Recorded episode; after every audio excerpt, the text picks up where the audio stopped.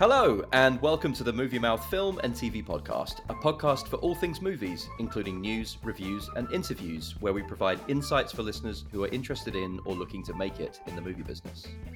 We are extremely excited this week, and if you're a Tarantino fan, you should be too, because we have not one, but two entire sections of this week's show dedicated to his masterpiece, Pulp Fiction, including an exclusive interview with the casting director known for his work on the movie.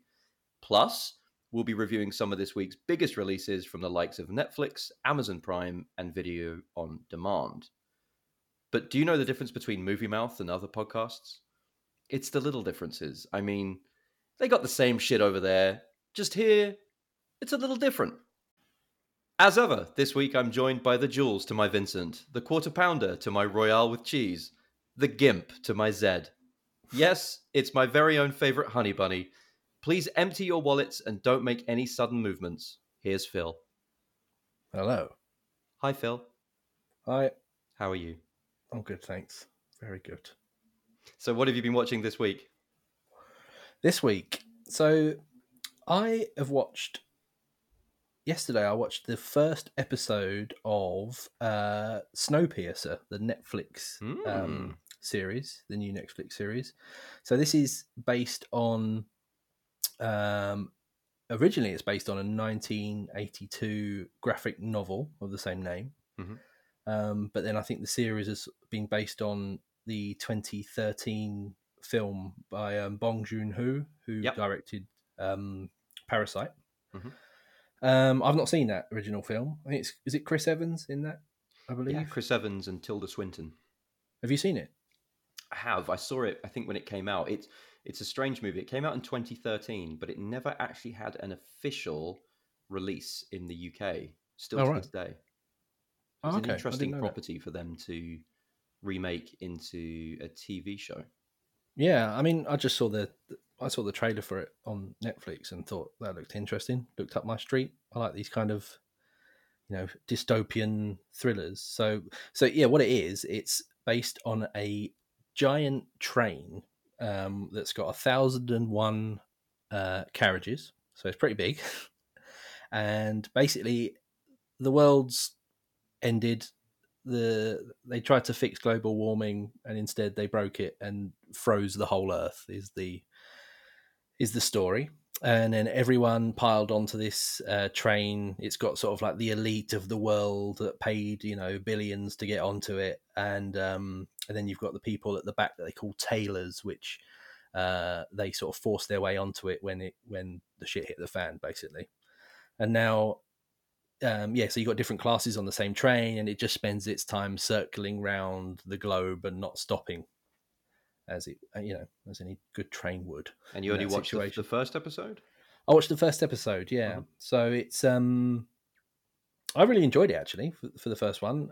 I- thought, you know, a lot of character setup as as they do in first episodes of things.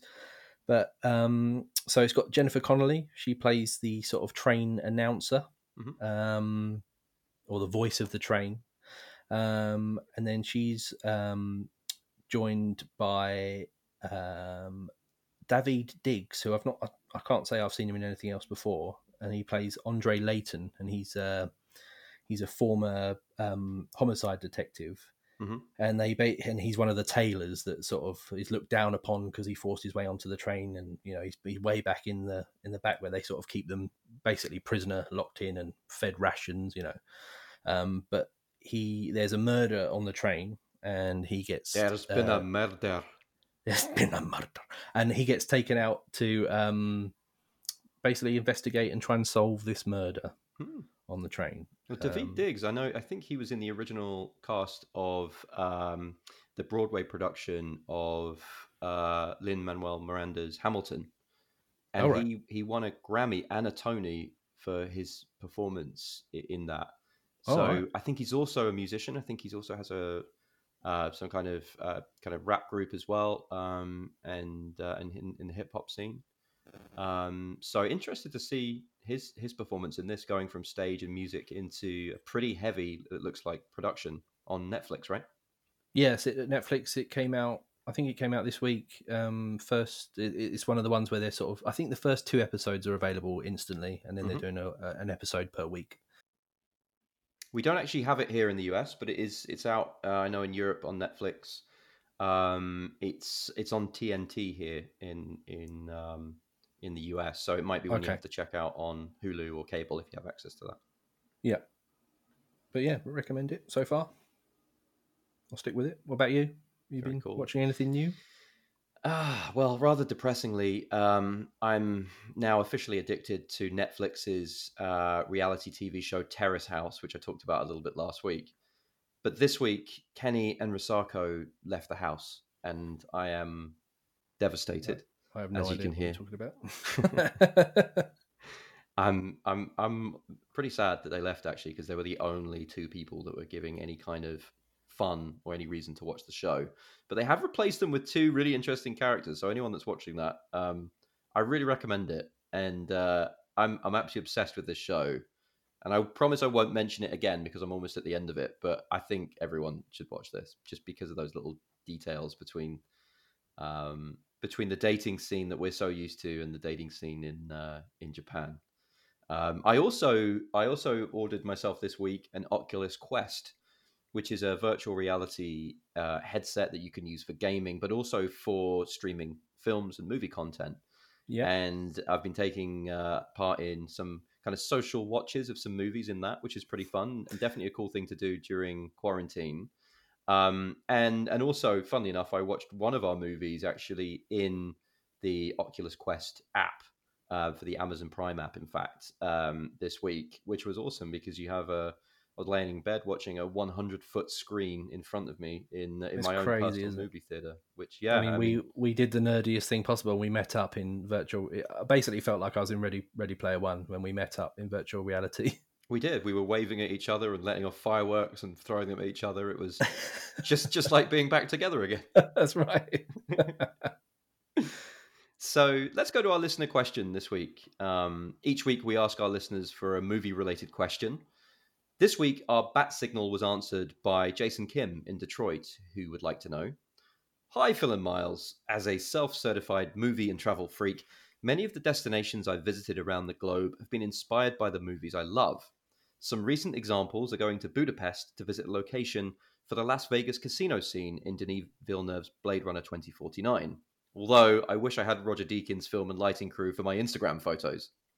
The question is what are your favorite movie locations that you've visited, and what are your dream locations that you still yet to go to? Phil. That's a good one, isn't it? That's a good question. So for me, uh, I I ticked off one of these, and you're probably going to know what this is. A couple of years ago, when I came to visit you over in New York, we basically had a Ghostbusters extravaganza, and I managed to tick off visiting the um, the Ghostbusters headquarters, which was amazing. The fire Yes, station. We went to Dana's apartment near Central Park, didn't we? We, yes, and we we, did. also went to the restaurant that Louis Tully gets chased uh, gets chased into by uh, the terror dog. So it, yeah, it was awesome. Oh, and the library like entrance as well. So we managed to do like all of the Ghostbusters uh, locations in New York. Well, pretty, most of them anyway. But I yeah, love that, but so- you really embarrassed me when you ran up to the conservatory at the restaurant, banging on the glass, screaming at all of the, uh, the, the people eating their, their quiet dinners and lunches. sliding down the window slowly. You didn't Yeah. have to slide down the glass. I mean, really. um, yeah, so that's that was one that was that's a massive tick off the list for me. Mm. Um, trying to think of another one. I, th- I think I would love to go to Alcatraz, um, not only because of Escape from Alcatraz and the sort of history around it anyway, Mhm. but obviously, as you know, I'm going to say, The Rock being set. Welcome to the Rock. um, so yeah, I'd love to go there, but I think there's like a massive waiting list to get on there though. It's it's something like I think at least six weeks in advance. I, I've been to San Francisco. I've been to Alcatraz. I, I mean, I've been around it. Unfortunately, I, I went on a road trip and I didn't get a chance to book tickets before. Um, so I've been on a boat that sailed around it. um, but I still haven't been on it. So maybe that's something that we can plan to do post COVID. Get out there. That and sounds like a plan to me. relive our Stanley Goodspeed um, fantasies. I've also visited many filming locations around the world. I remember um, one memorable night was retracing Anthony Hopkins' steps around Florence um, as he stalks his prey in that fantastic scene in Ridley Scott's Hannibal. Um, I, I've danced on the Joker stairs in the Bronx, along with everyone else that lives in New York, it seems.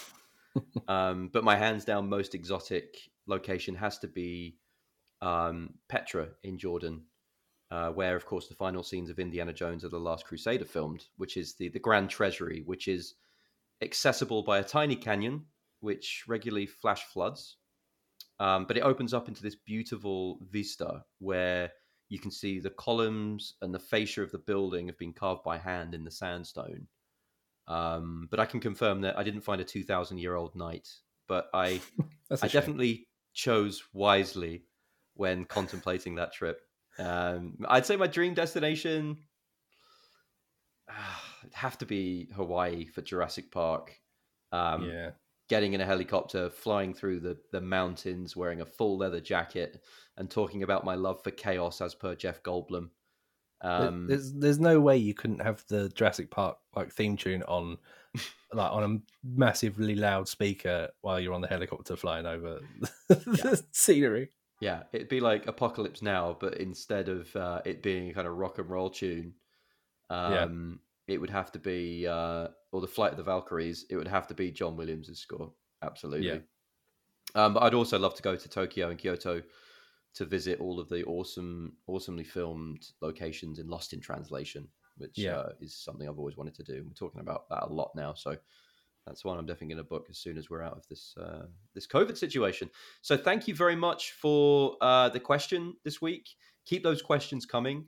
Um, please find us on Instagram at, at the Movie Mouth Podcast uh, or on Facebook and send us an uh, an IM. Um, we will happily look into answering your questions on next week's show. So, in the news this week, Phil, what have you picked up on with your radars, with your Bothan spies? News. So it's sad news to start with. Um, learned today while I was writing up some notes for the show that um, Ian Holm had died today. Um, uh, Ian Holm being star of, uh, he's been in Aliens and uh, Lord of the Rings, played Bilbo Baggins and Chariots of Fire. He's known for those. Um, but he's a great actor. But yeah, real shame. He was an incredible, incredible actor. He made it to the, the ripe old age of 88, um, and uh, which is, you know, impressive for anyone. I think, you know, obviously standout roles you mentioned uh, in the, the Hobbit and, of course, Lord of the Rings trilogies. Uh, uh, for me, I think it's it was his role in um, Ridley Scott's Alien, as you mentioned. And you know, some some fun trivia about that is apparently he absolutely hated, detested the taste of milk and during his final scene in Alien, obviously um, with uh, Ash as Ash, the the kind of uh, synthetic human, um, he has to kind of gargle a lot of a lot of milk, which is the kind of synthetic blood of this this this kind of cyborg, and yeah, he's kind of spitting that out, and apparently he absolutely detested it. That was his kind of underlying memory from that. But obviously, a lot of people will remember him as Bilbo Baggins, and uh, and how amazing he was in in those movies. I also remember him in The Borrowers, I believe. Oh, yeah. um, yeah, I when forgot I was about a that. kid. Yeah. Um, so yeah, very, very sad news uh, indeed. In other news, uh, Zack Snyder's cut of Justice League just revealed an image from the original villain Darkseid, who was replaced by the rather crap, let's face it, Steppenwolf in the recut movie by Joss Whedon that hit theaters. Warner Brothers are actually spending between twenty to thirty million dollars to help finish the director's original cut, including um, CG and effects. And apparently, according to Snyder, uh, the the movie that hit theaters only used about a quarter um, of what he filmed before he sadly had to leave the the project due to some some very uh, upsetting family issues. Um, and Warner Brothers are actually going to consider releasing the movie now in its new form as an episodic format on HBO Max in 2021. Mm, that sounds like it could be good. Sounds like movie fans finally got what they wanted. That's for sure. yeah, I mean that's a lot of money to spend on it as well. But you know, it's going to make it back. that's great. so. Um, so I checked out a couple of trailers this week. Uh, first one was Palm Springs, and this is a new comedy starring Andy Samberg um, from uh, Brooklyn Nine Mhm. and Hot Rod. I mean, I don't watch Brooklyn Nine Nine, but Hot uh, Rod I've is seen, an incredible. I've seen. Hot Rod, and I love it. I love that film. Cool beans. Uh, Yeah, cool beans. Which is that uh, you just reminded me that is a very odd scene, but brilliant. Um, yeah, so what frame of mind you're watching the movie. yeah, it's true. So it, st- it stars him and uh, Cristin Milioti, uh, Yep. who was in uh, Wolf of Wall Street, and she's in How I Met Your Mother as well, Mhm. and lots of other things. So it looks like um, quite a fun and a lot more adult uh, Groundhog Day uh, type, you know, stuck repeating the same day uh, type comedy, Mhm. and you know, it's, it's nothing new. It's been done, obviously, but it, this does look quite funny. It looks like they go a bit further with it, you know, in a more adult way and a sort of a lot more, you know, in one of the scenes in the trailer, you can see them just running each other over in cars on different days. And I, I know Bill Murray does that a bit. In, well, he drives off a cliff, doesn't he, in Groundhog Day? yeah. Um, but yeah, it's with, with, with Punxsutawney Phil uh, in the passenger seat. yeah, that's right. um, yeah, so it looks like it could be a lot of fun, you know. Um, so yeah, I'm quite looking forward to that one. That's coming out on the 10th of July on Hulu. I saw that advertised. Um, the other one I saw was um, so this is Train to Busan presents Peninsula. Hmm. So the follow up to the 2016 uh, South Korean zombie flick Train to Busan. Uh, I think it's being marketed as um, Peninsula. This like that full title. So Train to Busan presents Peninsula, um, and it's set four years after Train to Busan takes place. Um, and it just looks like you know a sort of decent. Uh, it's got those horrible zombies in it that are the super fast, scary zombies. Ones that you really wouldn't want to encounter. Not the slow, not. shambling Dawn of the Dead type zombies. Shaun of the Dead type zombies that you can throw Yeah. your uh, record collection at, yeah, including just, you know, Dance. yeah, just the people painted grey. Um, but yeah, this looks like it. Yeah, it could be a lot of fun. Lo- loads of crazy action in the in the trailer, so that's worth a look as well. Is that coming to Netflix? Did you say? Uh, I don't know. I don't know actually. I didn't see where that was coming out. Um, I don't think it was a Netflix one. No. Um, I'd have to look it up. I saw uh, there was a trailer actually for a new net, Netflix show uh, that's dropping on July second, which is Warrior Nun, and this is a new ten-part show. It sees a group of young nuns fighting an ancient evil with swords and machine guns. It kind of looks like a like a mix-up between Zack Snyder's, mentioning him again, um, oft maligned sexploitation movie Sucker Punch, and Francis Lawrence's Constantine with Keanu Reeves. right. Um, and it actually looks like a lot of fun. I, uh, like from the name, I was ready to give it a miss, obviously straight away. Well, I wasn't. I was ready to jump on it straight away. Yeah, but you never know with- a name like that. It's it's a bit like money plane, isn't it? At the end of the day, it's so literal. Snakes on and I still plane. really want to see that. Yeah, and we will be reviewing that.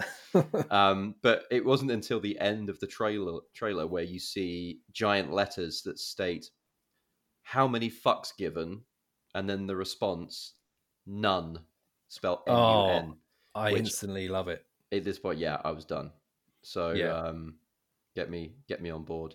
I mean, you got to remember, Miles, you're talking to a guy that when we worked at a record shop together, I bought a film purely on its title, uh, titled Samurai Commando Mission 1549, which I still own to this day. I've only watched it once. I, I yeah, I can't. To be honest, I can't remember much about it. I need to watch that again. we were also extras in a UK based kung fu movie called Brighton Walk. Yeah. What was the full title though? Do you remember? Oh, you can you remind me, please? Brighton Walk: The Legend of Ganja Boxing. we we were in this scene where where Phil I think threw me through something over a table or something. It was like yeah, through like a market stall table. What the hell were we doing? I wasn't even paid paid to do that. Why why No. did we do that? Also, it sounds very extravagant. It wasn't um, at all. It was like a kind of table you get at like a yard sale. I just picked you up and threw you through. You really did. You really did. I still haven't seen the actual film, but I'm sure it's out there somewhere. I do own it. Um, I wish I didn't. so that was the news, and this week we have not one but two reviews, starting with Amazon Prime's 7500. Phil, what do you think about this one? So this is uh, I watched this this afternoon, and it came out today, and it's an action thriller, um, directed uh, in his feature length debut actually by Patrick Vollrath. Uh, so yeah, new director, um, and it's uh, about a terrorist plane hijacking. Uh, a group of guys try to take over the cockpit of a flight uh, from Germany uh, which is manned by the captain and his co-pilot, which is played by um, Joseph Gordon-Levitt, Mhm.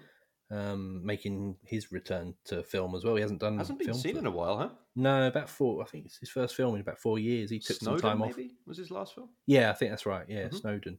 Um, I think he took some time off just to you know look after his family and bits and pieces. But um, yeah, it's good to see him back. Um, so I think the thing that makes this very different, uh, something I really enjoyed, is it's filmed almost entirely uh, within the cockpit of the plane. Hmm. So the only outside view that you get as a viewer of the film is uh, through the security camera monitor that the pilots use um, to you know allow access or to see who's outside or knocking on the door of the cabin for security. So and it, it's it's such a great effective um, use of you know the, the set basically it must have been very odd to film like being in that one sort of small space for long lengths of time but um, apparently gordon levitt trained for two months with um, with actually his on-screen the guy who plays the captain next to him played by carlo uh, kitzlinger um, and he was a actual commercial airline pilot um, that uh, turned to acting Oh, wow. um, yeah. So, but I mean, you can see that it's paid off because whenever they're doing, you know, procedural stuff for the plane, and it just feels really, really authentic. Like, Mm. you know, it, it does feel very good, and um, I'm sure it's been researched a lot. But I'm having that real pilot there. I'm sure was quite a help as well. Um, so yeah, I think as I was saying, what what, what I find so interesting um, about it is the fact that the director's sort of getting you to essentially see everything from Gordon Levitt's um, character's point of view. Mhm. Um, he he's playing an American pilot that lives in Germany, but he doesn't speak German, um, which is sort of brought up quite early on. Um, and but in the film, a lot of the dialogue is in German, but it's not um, it's not subtitled.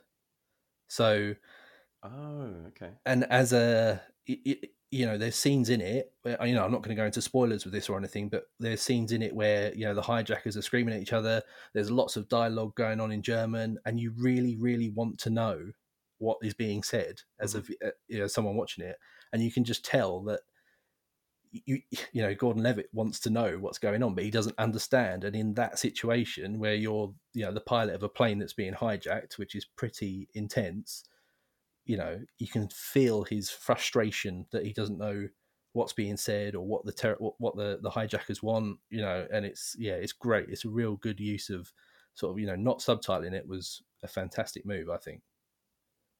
Um, yeah, it's just a it's so it's the most intense film I've watched in quite a while. It's it's only an hour and a half long, um, but it is yeah, it's full on for that sort of for that hour and a half. It's Mhm. pretty yeah, edge of the seat stuff definitely. Mhm. Yeah, so yeah, that's a yeah, that's a massive recommend from me for that one. Okay. Yeah, And that's out on Amazon Prime everywhere as of today, which is Friday, June uh, 19th. Yep. Um, great. I'm going to have to watch that one over the weekend then. Yeah. Um, this week I watched uh, the Kevin Bacon starring You Should Have Left, which is David Koepp's new Blumhouse produced horror movie, um, where Kevin Bacon is stars opposite Amanda Seyfried, um, who are a married couple with skeletons aplenty in their closets, um, who have decided to relocate from their stressful Hollywood lifestyle to the much calmer, tranquil climes of a modern house rental in the Welsh countryside, or so they think. Um, so Bacon and Seyfried are incredibly strong in this. Um, you know, clearly a safe pair of hands um, as far as the acting talent goes. And the young child who plays plays their daughter is an absolute revelation. Um, the, the story starts as a kind of fish out of water tale, not unlike The Wicker Man, whose overbearing shadow is is everywhere on this. But where that movie smartly dialed up the weirdness until you could barely breathe, this movie's very much a game of two halves. So, um, you know, it starts off where um, obviously we we see our characters relocate to Wales. Um, they move into this new kind of uh, this new house that's been built less than four years ago. Um, and as they kind of settle in, obviously things start to go awry. So no spoilers here, um, but I really believed in the relationship between the main cast. Um, you feel uh, that obviously this is a this is a top talent production from the writing upwards. Um, however, the second half does pull us into the more familiar headfuckery territory. Um, you know, kind of as La Maison Terrible becomes more of a psychological horror. Um, and the scars don't really feel earned, uh, and an ending which doesn't so much as close the door, but slam it shut with a really abrupt bang. And you know, perhaps that's its downfall, as as Koepp, you know, does his best here to sprinkle some nice humor elements to the script. There's a really fun scene where Kevin Bacon visits a local shop for local people um, in the village and asks for some basic grocery supplies like bread and milk, etc. When the, the shopkeeper asks him if he'd like anything else, Kevin Bacon replies, "Sorry, I don't speak Welsh," even though he was speaking in English, which is which is pretty fun. um, but it's based on a it is based on a novel, and and I feel like you know, like the the plot and like the characters in the movie, it never really escapes the thresholds of its own source material. So I'd recommend this for a rainy day if you like movies along the lines of Secret Window, The Others, or you know Cate Blanchett in The Gift. But in general, I'm sorry to say this is a little bit of a miss for me. Our guest this week is a casting director who's worked alongside some of Hollywood's biggest players, including such diverse names as William Friedkin with To Live and Die in LA, Chris Farley in Beverly Hills Ninja, and one of Netflix's biggest hits with the young adult rom com The Kissing Booth. But it's his work on 1994's Quentin Tarantino masterpiece, Pulp Fiction, that he's probably best known. Please welcome to the Movie Mouth podcast, Gary Zuckerbrod. Hey, Phil and Miles. Hi, Gary. Hi, Gary. Thanks for joining us. Sure.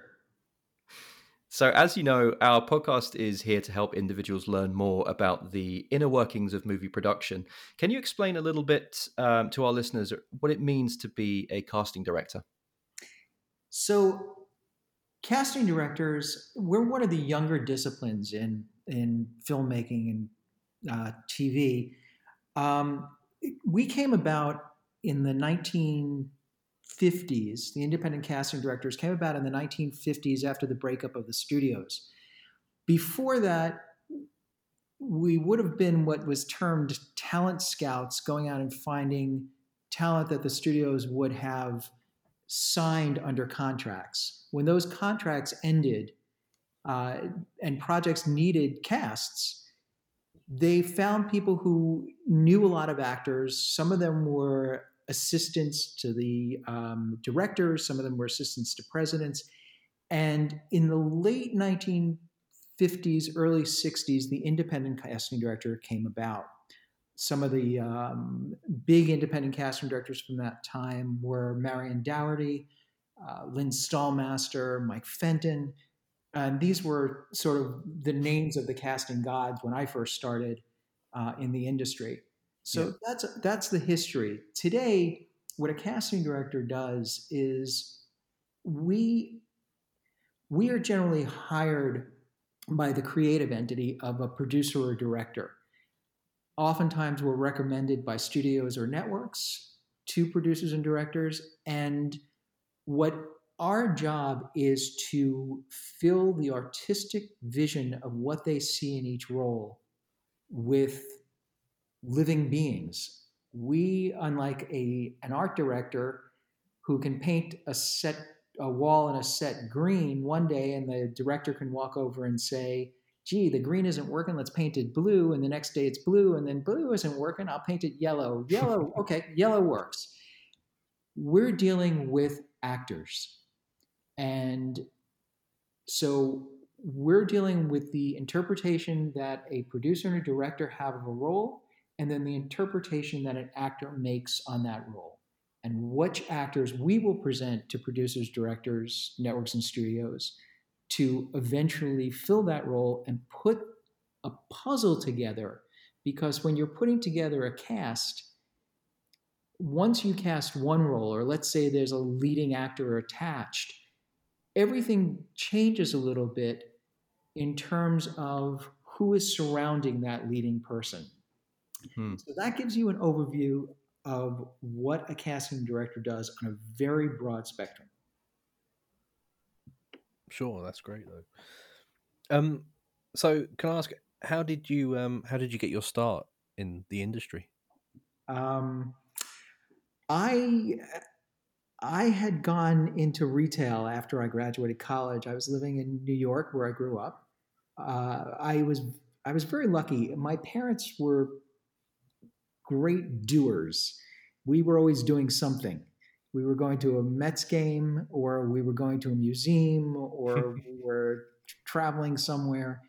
And I saw my first Broadway show when I was nine years old. It was the original company of 1776. And I was just, that was it. I was smitten.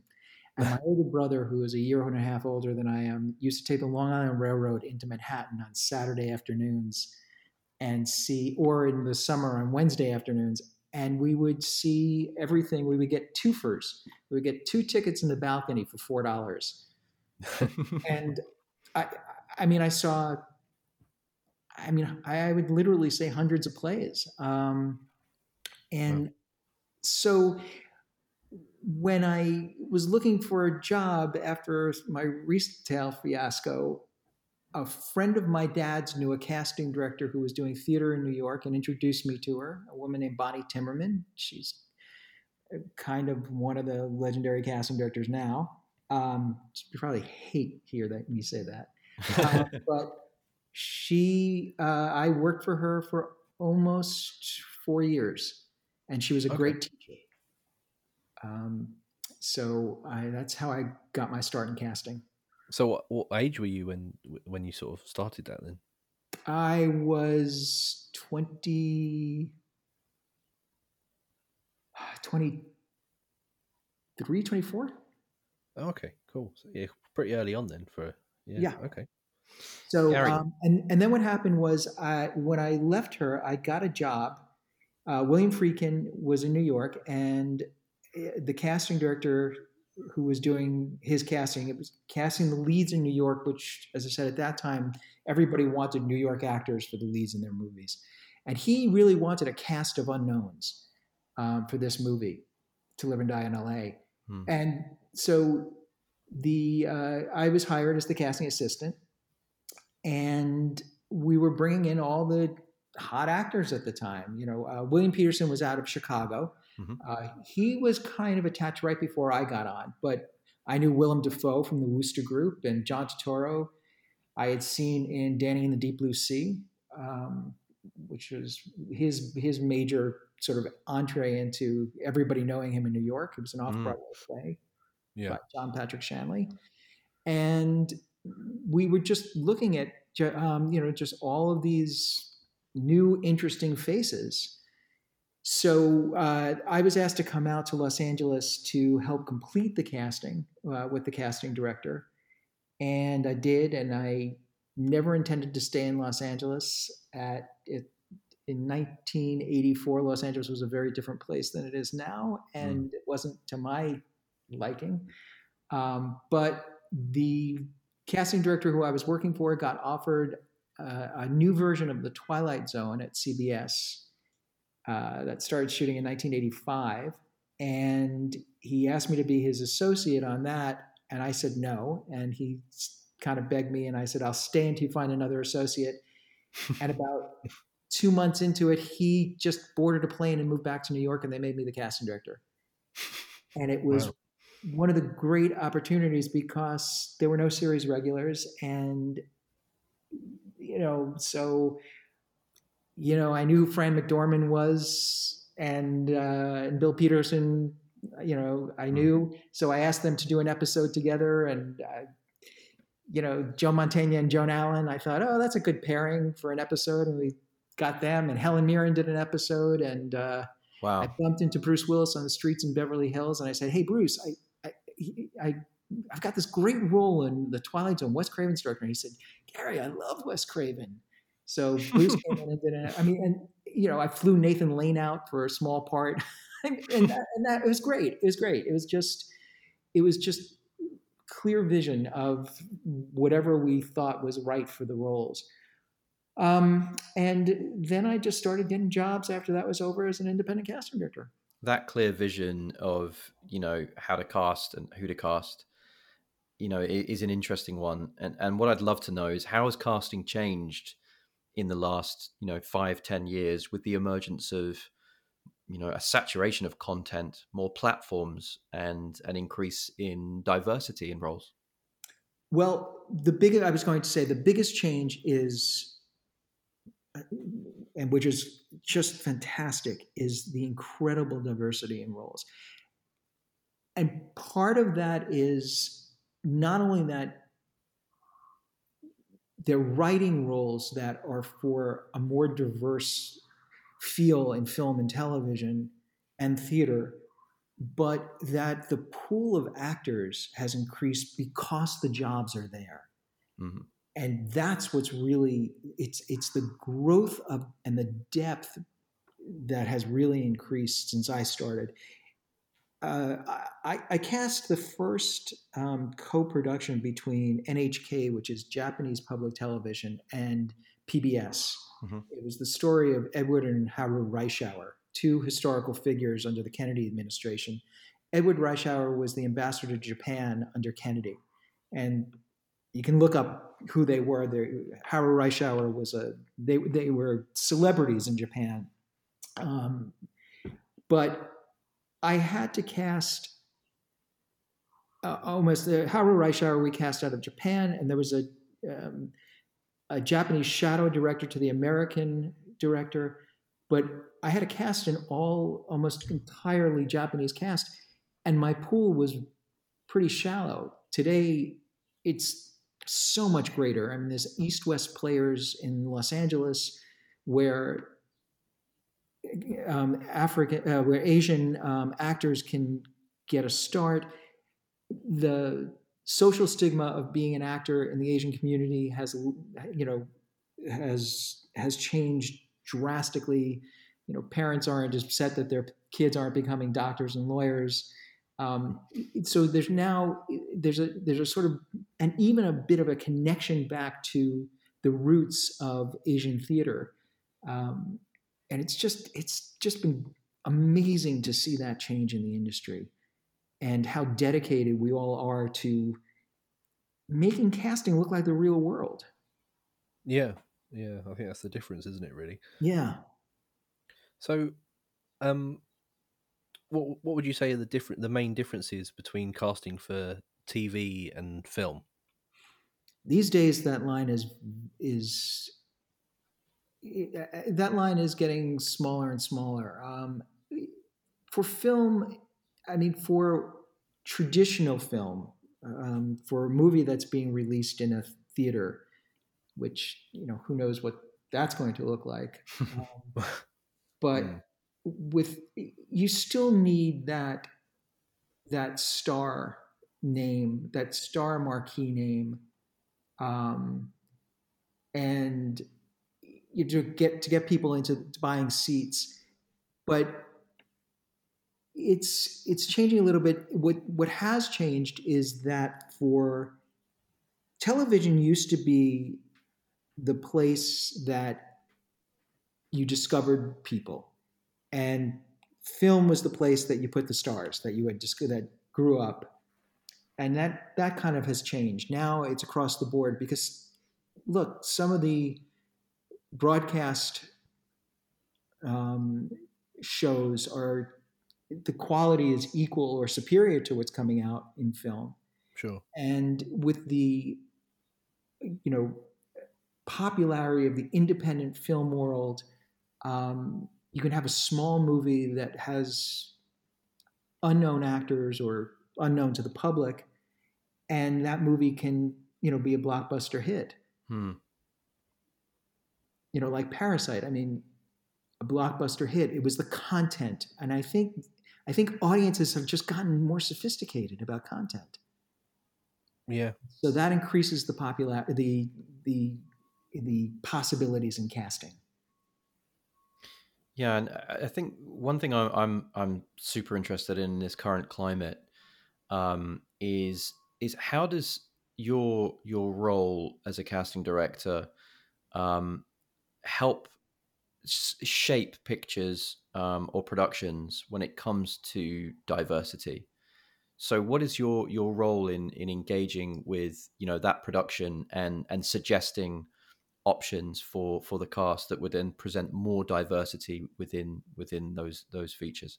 Well, I don't think that's changed very much in the last 10, 15 years. It's really in terms of what the casting director's role is, we, we have to search, we have to do bigger searches if a role is specifically labeled. But um, it's casting directors have have for a very long time always said to always looked for a different, you know, a, a, a more artistic way to fulfill a role, mm. and that could be okay, you have a, a scene in a hospital, um, and you have a parent who's dying in a bed. Well, nothing in that was specifically written white. Can that parent be Latin? Can that parent be Asian? Hmm. Can that parent be, you know, African American? Um, and you know, you'd have that discussion with your producers. Um, and that happened all the time. We we were saying, you know, how do we make this look more like the real world? How do we how do we diversify this? You know, um, it, there were times where during I was casting a television series, and you know, as um, the act, the producers and directors said, just get us the best actors. So there was a great role. It was a, a series called Without a Trace, and there was an amazing role for. Um, a father who uh, was missing their their child was missing and i said guys there's this you all know who charles dutton is. He's that great stage actor. I just called his agent and said by any chance is he available and do you think he'd be interested? And they said if it's a great role absolutely. And he got an emmy nomination for that role. Uh, you know it, wow. that's what a casting director's role is. Yeah Excellent. So, um, I understand from your IMDb page that um, you cast Uma Thurman in her first ever role. Um, I did. I uh, it was a movie called Johnny Be Good, and it was Anthony Michael Hall and Robert Downey Jr. Um, Anthony Michael Hall was the big star at yep. that time. You know, coming off the the the teen flicks that he had done. Yeah, the John Hughes movies. Yeah, the John Hughes yep. movies. Mm-hmm, and yeah. um, so we had a really hard time finding the female lead. And you know, my associate and I read, oh God, everybody. It was just, and nobody was nobody was getting what. I mean, you know, this was a, a sort of rom com movie, and just nobody was getting it. And I went to New York to look at actors in New York. We this was we were uh, shooting in Texas, but um, we, you know, so you at that time, you really didn't. If you were casting a movie, you actually sent the casting director to New York to look for actors, um, as well as looking in Los Angeles. and a friend of mine who was a manager said, I have this girl. She's 16 years old. She's done some modeling. She's an actress. I read her. I was just, I was, that was it. She had the role. She knew what the role was. I took her over by cab to the producer and director who were in another hotel. And I said, You've got to read this actress. They read, we read her.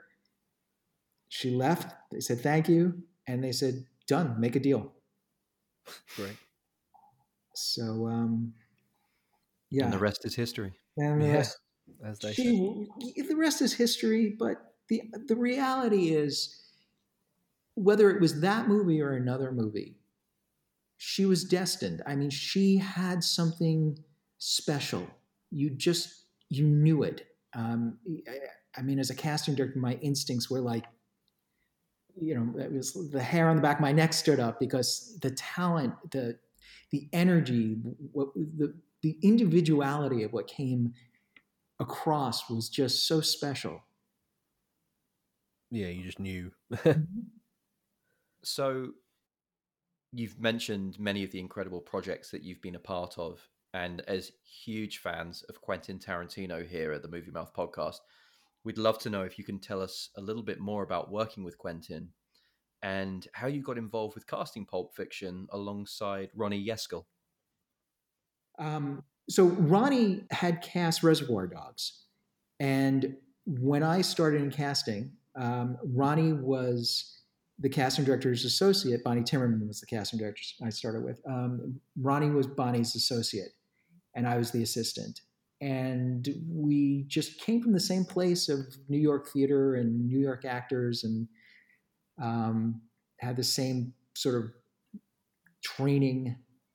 So Ronnie, when Quentin asked Ronnie to do uh, Pulp Fiction, she was doing another movie that was a very that uh, that had a lot of roles and it. it was an animation movie, and she was doing a lot of roles. And she said, I, "I'm not going to have, all, not going to be able to give my full attention, but." I know somebody who has exactly the same taste and training that I do, and he's a good, good friend. And so that's how I got involved with Pulp Fiction. And how was it working with Quentin? Oh, fantastic. He's, I mean, again, this was a long time ago, but he he was fun. He was um, smart. He had a point of view. He knew so many actors. Uh, he he he loves actors, and there's nothing like that when you're a casting director to work with a, a director or a producer that just loves actors. Yeah. And so we would, you know, like there's an actress, Bridget Brana, who I have no idea what, what's happened to her, but she was in a movie. She was an Irish actor, and she was in a movie that had come out in the States. And so she happened to be in the States, and we were like, said, Oh, we got to see her. And she came in, and Quentin was like, That's it, that's done. Um, you know, and there were there were lots of different stories. Like like Ving Rhames, we had a very hard time casting that role. Uh, and so he was going to New York, and I knew Ving well from New York. And he, you know, Ronnie and I said, You've got to see this actor in New York while you're there. Hmm. And he did. And he said, You know, done. That's that's the actor.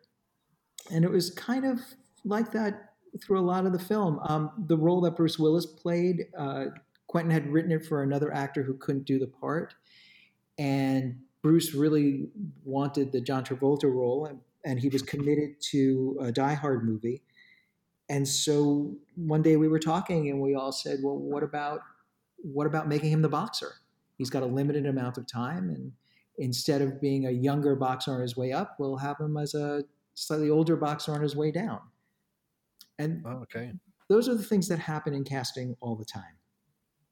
Yeah, so it help you know just helps shape the story just by the actor that you put in that role. Yeah. Well, and it's it's the it's the timing of the right actor and the role role coming together and yeah. And then know, and then with that with with with Quentin was there did he you know did he have certain people in that that he, he just knew he had to have in that film oh sure i mean a lot of the roles um, you know, again, I, it's a little tough for me. That was a long time ago, but I so I don't remember all the stories. But you know, Harvey Keitel, he had written that role for Harvey, and I think Frank Whaley was a friend. So if I remember correctly, and so he wrote that role for, for Frank. Right. Um, and um, you know, he was really set on John Travolta from the very beginning. Okay. He's yeah, he's great in that as well. he's so good. Terrific. Um, obviously, right now, Gary, we find ourselves in a in a changed world in all industries and mm-hmm. walks of life. Um, and of course, major movie and TV productions have been shut down for a very long time in response to COVID 19. But I wonder what is the new normal for Hollywood productions in the coming months and years? And have you been instrumental in, in, in any of those kind of new normal processes for managing productions? Well, nobody knows what the new normal is. We are in the process of each discipline, uh, you know, from the set caterers to the cinematographers to the uh, grips and, um, to the camera people, we're all putting forward our um, what we see as the best way to protect ourselves to to the combined studios. Uh, the studios are combined in in the business sense through the what's called the AMPTP. It's the Association of Motion Picture and Television mm. Producers. And anytime that you hear the writers negotiating for their contract or the actors negotiating for their contract, that's who they're negotiating opposite uh, a table at. Um, and so I happen to be on the board of directors for Teamster Local 399. It's the Teamster, uh, it's the Hollywood Teamster Union, mm-hmm. and casting directors are represented there. So uh, we have been working for casting directors to put together what would be the safest way for us to continue casting without exposing ourselves or actors to you know, unnecessary risk. And I think that when when when it all comes down, that it will pretty much be virtual for casting actors. We do a lot of that now anyway. Uh, yeah. We do worldwide searches now, and you know I can do it from a from my desk in Burbank if I need to, um, and I've done it a, a number of times you send out instructions to actors as to what you're looking for. They get the script, they get the sides. Sides are the parts of the script that we tell actors to read. And they f- put themselves on some format of taping, which which we tell them to do, um, and then they upload that back to our offices or our computers, and we look at them. And then if we want to direct them we set up Skype calls with them and give them direction, read with them again. And now with Zoom, we can actually record that reading and present it to the director, producers, studios, networks to for a decision. Yeah. Yeah. I mean, just with technology like that now, it's just, you know, it's so easy to get sort of decent footage and just he's instantly send it to someone, isn't it? So yeah, it is, and technology... it's and it's getting better. It just keeps getting better. Yeah, um, yeah. I mean, it's just amazing. You can be an actor and self tape. You know, as long as you put up a background that's a decent gray or blue, and you get a circle lamp from, but you're inexpensive off the mm-hmm. internet, and you can use your phone. Yeah, record it. You are we going to see movies produced over? Uh, are we going to see movies produced over Zoom, Gary? I think we are. How do you think that's going to change act- actual productions? You know, is there going to be restrictions keeping actors separated, and you know? I you... would imagine there will be restrictions. I would imagine they'll be figuring out how to, you know, put you know how to keep a crew as safe as possible. Hmm. Um, I would also imagine that crew members will be tested. You know, I, I just this, this is just my imagination of what's going to go on, but yeah, but yeah, it's um, and there'll be a little less production for a while. Right. Yeah. So next question: If if if you're um when you're auditioning someone that's really well known for a role, hmm how how difficult is it not to take or you know you, you need to take into account obviously their previous work, but how much does that color your impression of them when you're casting for a role? Well, usually if it's somebody well known, they're only coming in for the producer and director. They're not coming in. I mean, for the most part, they're not coming into a casting office and going on film with a casting director. Right. Um, I don't know how you separate out somebody's history, um, but the great thing about great actors is so many of them are chameleons. Whether whether we see it or not, they have the ability to play different roles, and we see them in different ways. Um, the best example of it I can give is one that I, I will never. I mean, this will stay with me. I think until my dying day. I was working. I was the associate casting director on The Pope of Greenwich Village, and Geraldine Page came in to read for the role that she was nominated for supporting actress for in that movie. Mm, and right. it was a, a mother of a sort of low life Irish gangster. And she, I had to read opposite her, which I, I, I thought I was going to just keel over. I reading opposite, you know, Oscar winner Geraldine Page. And I turned around after we finished reading, and every person in the room was in tears and I literally, I've only experienced it once or twice. Again, I literally felt an energy going from her to me. I know that may sound hokey, but I, I can't explain it any other way. It was just magic. sure. um, So, yeah. So, you know, what an actor has to do, and I, I, I'll be I'll probably be repeating myself a number of times on this. To prepare for an audition, an actor has to be do their research, do as much research they can on the project. So, if the project is coming from, say, Dick Wolf, you know, you mm-hmm. look at what Dick Wolf has done in the past, and you'll you'll see that there's there's an essence to it that you can keep in the back of your mind as an actor to so that you know Dick Wolf probably isn't writing a a rom-com sitcom. I mean, he you know there's a Right.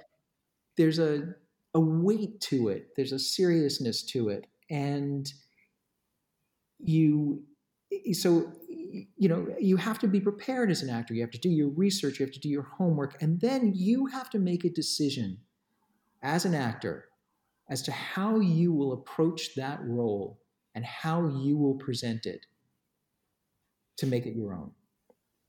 Yeah. Yeah. And that's what you need to do to walk into an audition. And then when you're in a casting director's office, you have to be open minded.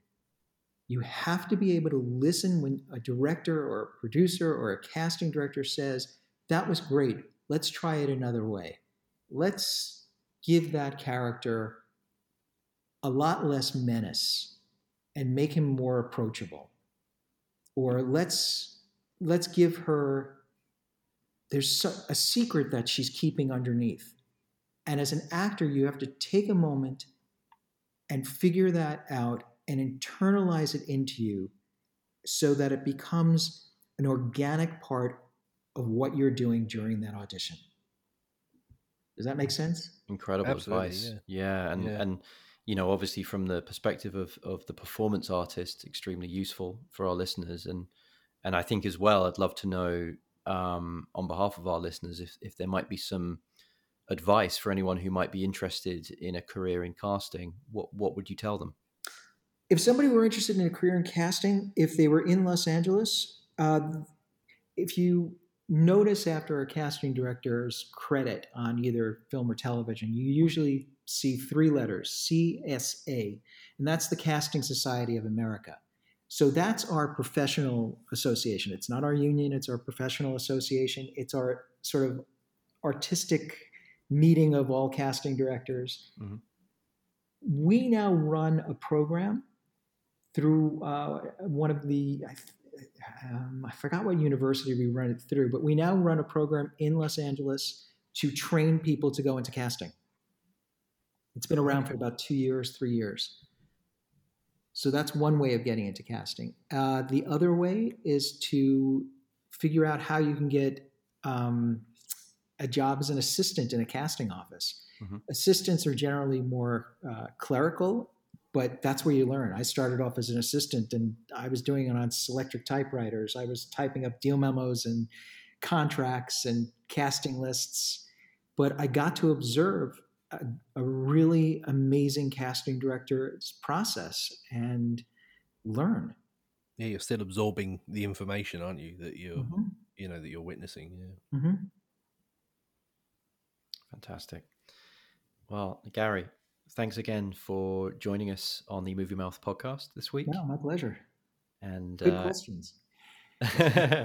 and uh, of course, um, if uh, if anyone's interested uh, in in Gary's oeuvre, you can look back at many of the movies that we've mentioned here, um, and of course, many of the, the, TV series and shows that uh, that Gary has been a part of. But for now, thanks for joining us, and have a great evening. Thank you. Cheers. Thanks very much, Gary. Thanks. How much did you enjoy that interview, Phil? That was that was fantastic. It was really really good to hear Gary's you know insight into the world of casting and his experiences that he's had, which obviously sounds very varied and uh, some mm. awesome stories he's got as well. And yeah, and the, and the future of productions post COVID as well, and how he's been he's actually instrumental in in kind of maintaining uh, ongoing productions uh, in this current climate, which is which is really interesting. I loved what yeah. you were saying about seeing Bruce Willis on the street in LA and and then asking him about you know the Twilight Zone, and then ended up casting him in the in the in the kind of remake of that series was was pretty fun. Yeah, and we're we're going to be bringing you more interviews with various individuals from different elements of the film and TV industry over the coming weeks. It's our hope here at the Movie Mouth podcast that we can shed more light on not just what you see in front of the camera, but also the hundreds of departments behind the scenes that bring our favorite movies to life as well as how you can find your way into those industries. So, this week on Video Store Corner, we're taking a look back at Quentin Tarantino's masterpiece, Pulp Fiction. So, Phil, let's get straight into this. What are your thoughts on this movie? Well, I don't think there's much more I can say about how awesome this film is and just how it still stands up today. I mean, I watched it again this week just to sort of refresh myself. It had been it had been a few years probably since I watched it, but I absolutely love this film. Yeah, it's a. I mean, it is a stone cold masterpiece, and same as you, I probably hadn't watched it in a couple of years. Um, although it's the kind of movie, if it's on TV, you'll kind of stick with it and probably see out a few scenes or, or watch till the end of the the credits. Um, but it's just such a reminder of of how perfect movies can be. What would you say is your favorite scene? I think there's a lot to enjoy in that. I I do. I think just because of the tension in it as well, the the the sex dungeon scene with um Ving Rhames and um Bruce Willis's characters. Bring out the I think, Bring, bring out the gimp. It's just so it it's so full of tension. Like you know, they're just like, what the hell is going on? Mm-hmm. And it's and I thought about it actually when I was watching it. I thought the bit where um, Butch Bruce Willis's character uh, he he manages to escape. He knocks out the gimp, and then uh, he's he's going to run and and leave um, Marcellus Wallace to his fate, which is unfortunate. Um, but you know, he decides to turn around and he's sort of doing that weapon selection thing from behind the counter of the shop that they're in. And it's when he he decides um, that he's going to use that sword, the mm-hmm. samurai sword, mm-hmm. and he's like edging down the stairs, and at the time I, I, thought about it this week when I was watching it. I was like, I just want this to. It, it's so tense. Like when he's going back down, you really want him to like get r- revenge. Yeah. Um, and I just wanted to like fast forward it, like to the you know to see what happened. Even though I know what happens, you know, I've seen it. I've seen it loads of Mhm. time, but I love I love that scene. I think it's really good, and it's The um, tension's incredible, and, and and you know the the sheer acting power of Bruce Willis in that scene when he he walks out, he unlocks the door, and he's halfway out of the store, and he kind of stops, and then kind of looks back around. He goes and he picks up the hammer, you know, and then he kind of trades it up for the baseball bat. Then he trades it up for the mini chainsaw. Yeah, and as you say, he, he sees that kind of quintessential now, you know, Tarantino um, samurai sword, you know, Yeah. and uh, and, and then all uses all the while while the horrible noises are going on in the background, like the Right. muffled sort of you know. It's just like Right. oh, yeah, It's funny. I was thinking about watching this again and and thinking about Gary's comments on, you know, Bruce originally auditioning for the Vincent Vega role that was eventually taken by by John Travolta and being disappointed at the start that he couldn't take that. Um, and while I was watching it, a lot of the Vincent Vega roles, I was trying to see Bruce Willis in in in that performance, and it just I just couldn't see it. You know, um, for me, I, I, the Jack Rabbit Slim scene, I know it's a cliche, but it's such an incredible scene between Vincent and uh, Marcellus Wallace's wife, Mia. You know, the fact that he's got to take out this kind of mob boss's wife.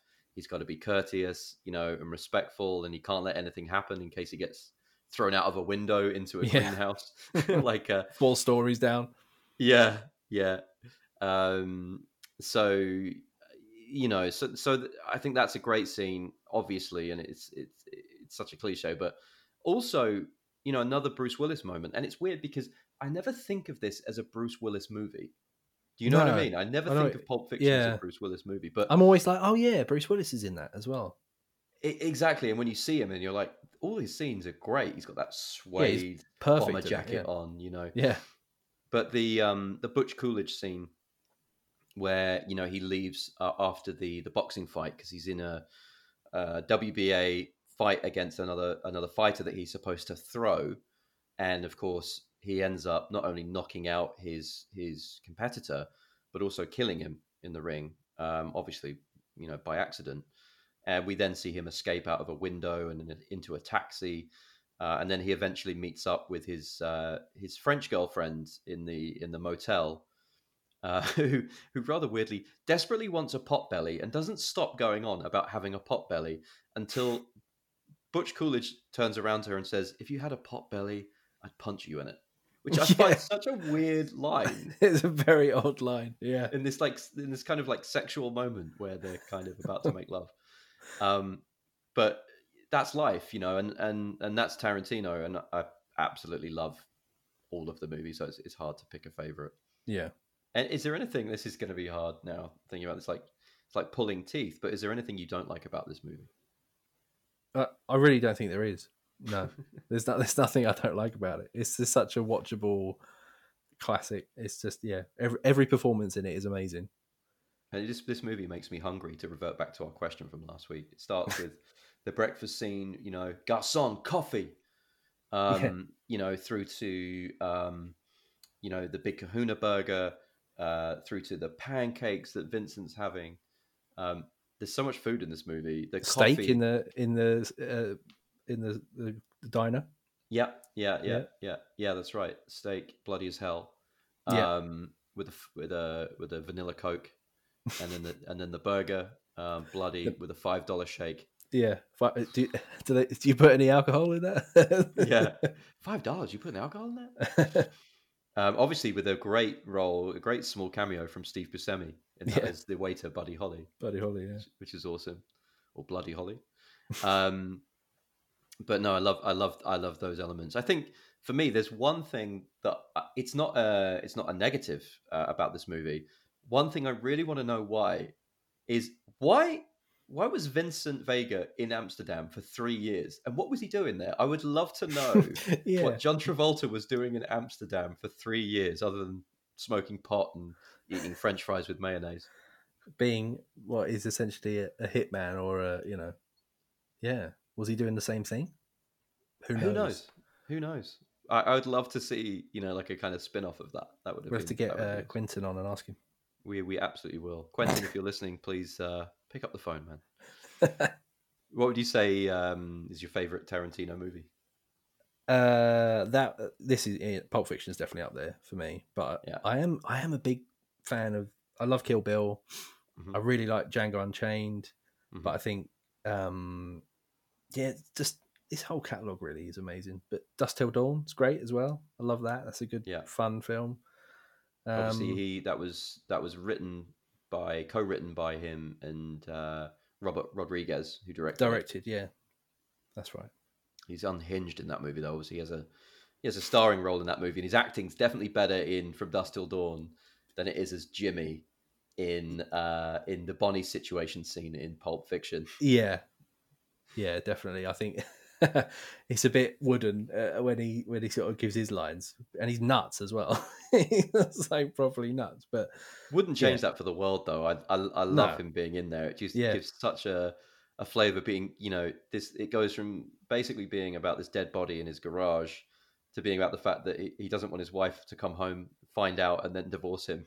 you know. yeah, And, uh, and he doesn't want to give away his best linen to cover up bloodstains in a car because it was a wedding gift.